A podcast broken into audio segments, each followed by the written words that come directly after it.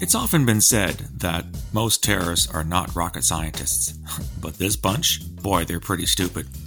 Hi, this is Phil Gursky, President and C E O of Borealis Threat and Risk Consulting in Russell, Ontario, Canada, and you're listening to Quick Hits. A few months ago, I did a couple of videos and, and podcasts in which I talked about the top ten worst terrorist group names, looked at both the far right and, and jihadis. And it turned out this was a pretty popular podcast that I did, introducing a little bit of humor into the world of terrorism. Back by popular demand, it's another top ten. Except this time, it's the top ten stupidest or dumbest terrorists of all time. I've scanned my experiences to look at acts in which people were not just incompetent, but uh, hilariously so. So for your benefit, this is my list of the top ten stupidest terrorists of all time. Number ten is an unnamed man who in December of two thousand ten in Stockholm in Sweden tried to carry out a vehicular bombing in which he killed no one but himself. He was near a popular shopping district during the Christmas shopping season, and he tried to carry out a mass attack and he just blew himself up. Oh well, one less terrorist to worry about. Number nine, a fictitious bunch of terrorists. And this is the film that dates back a couple of years now, twenty ten also. It's the film Four Lions, which is a hilarious film about, a, to quote I M D B, the misadventures of a group of British Islamic fundamentalists intent on sacrificing themselves for Allah. If you haven't seen this film, you really got to watch it. It's really quite funny. And the only victim, I guess you could say, or target of the terrorist group is a crow. They try to put a suicide vest on a crow and the crow blows up. So all in all, a very, very funny movie about some pretty well useless terrorists. Number eight is not a jihadi. It is an American citizen called Jake Angeli. He's from Phoenix. And he was the guy on January the sixth of twenty twenty-one, the infamous attack on the U S Capitol that was egged on by Donald Trump's claim that the election had been stolen. We all remember that day. Jake Angeli was the idiot with the fur hat, with the buffalo horns. He had some kind of a spear or a sword, and I think he had his chest paint of the U S flag. And he was pretty pretty obvious in, in the attack. He was front and center right from the get-go.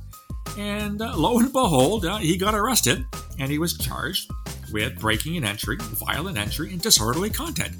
What a moron. Number seven is an interesting case that has arisen again lately. This is a Canadian called Shehroze Chaudhry.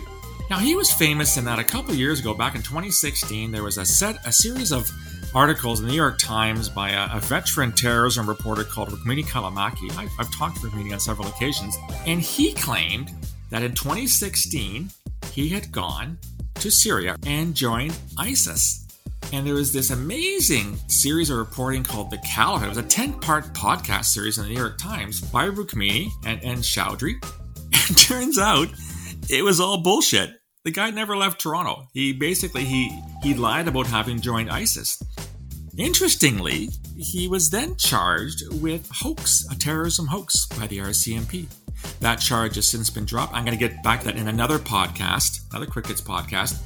But essentially, Mister Chaudhry rates as number seven because he was a terrorist in that he claimed to be, but, you know, this guy couldn't spell ISIS if you gave him the first four letters. So he's a truly, truly stupid terrorist. Number six. Just after nine eleven, in December of two thousand one, a man called Richard Reed was on a flight from Paris to Miami when he tried to detonate a bomb in his shoe. He is now called the shoe bomber. It failed miserably.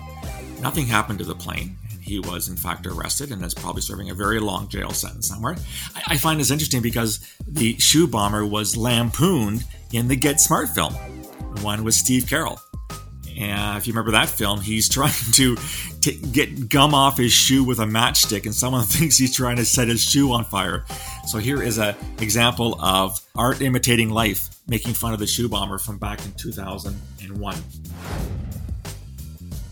Number five is a man called Karam Sher. Now, Karam Sher was arrested back in twenty ten in conjunction with Operation Samosa, which was a Canadian R C M P investigation into a cell that wanted to attack a repatriation ceremony at the Trenton Air Base, where soldiers were coming back from Afghanistan. Karam Sher was part of a trio that were uh, arrested. Actually, four of them were arrested. Three were, uh, all four were charged. Only two were found found guilty. Karam Sher was actually acquitted in twenty fourteen. The funny part of Karam Sher is that he was a failed contestant on Canadian Idol, which of course is the, the, the version, the Canadian version of American Idol. And and he was he was trying to do uh, Avril Lavigne's "Complicated" not very well while doing a kind of a Michael Jackson moonwalk, if you remember th- from those days.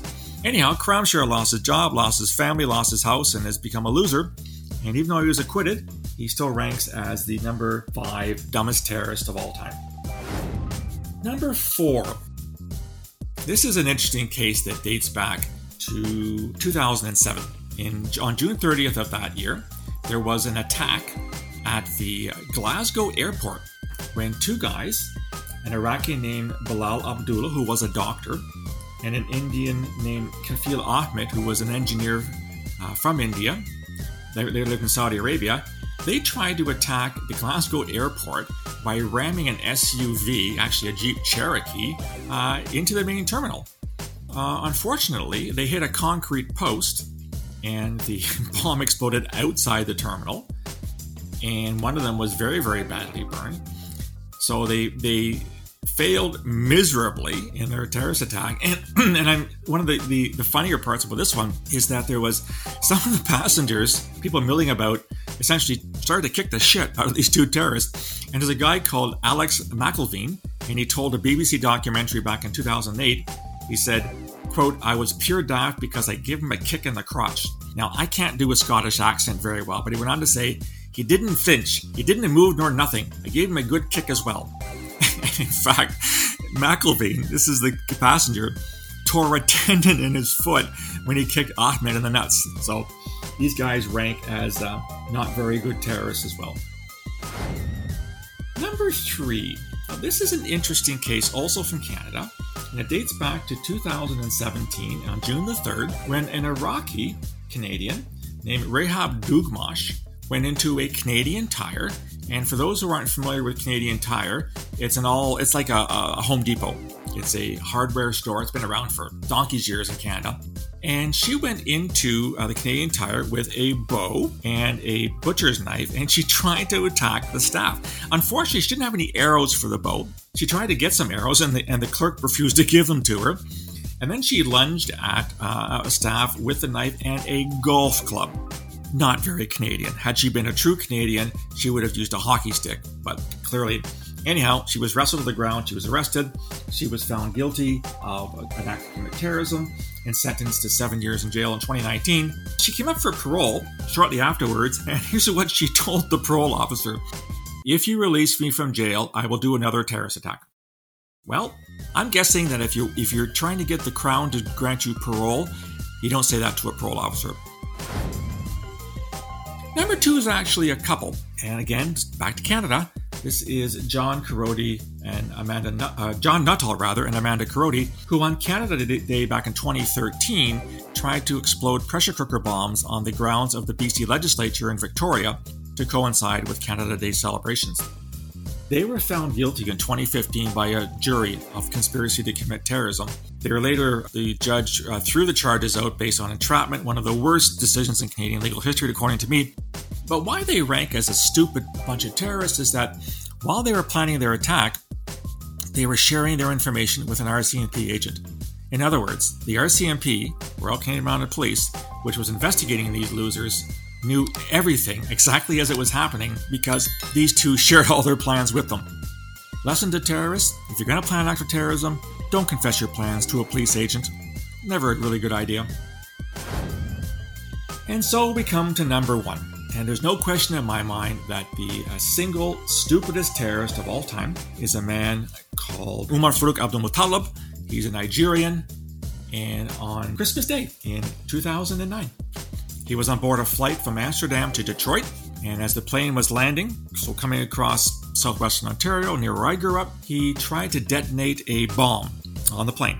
And the bomb was located in, shall we say, a sensitive part of the body. Now, I'm a male member of the species, and I know that you try to protect certain areas between your legs because getting injured there is generally a bad thing. I'm, I'm, I'm a goalie in ice hockey, and I've got the odd puck to the nuts, and I can tell you it doesn't feel very good.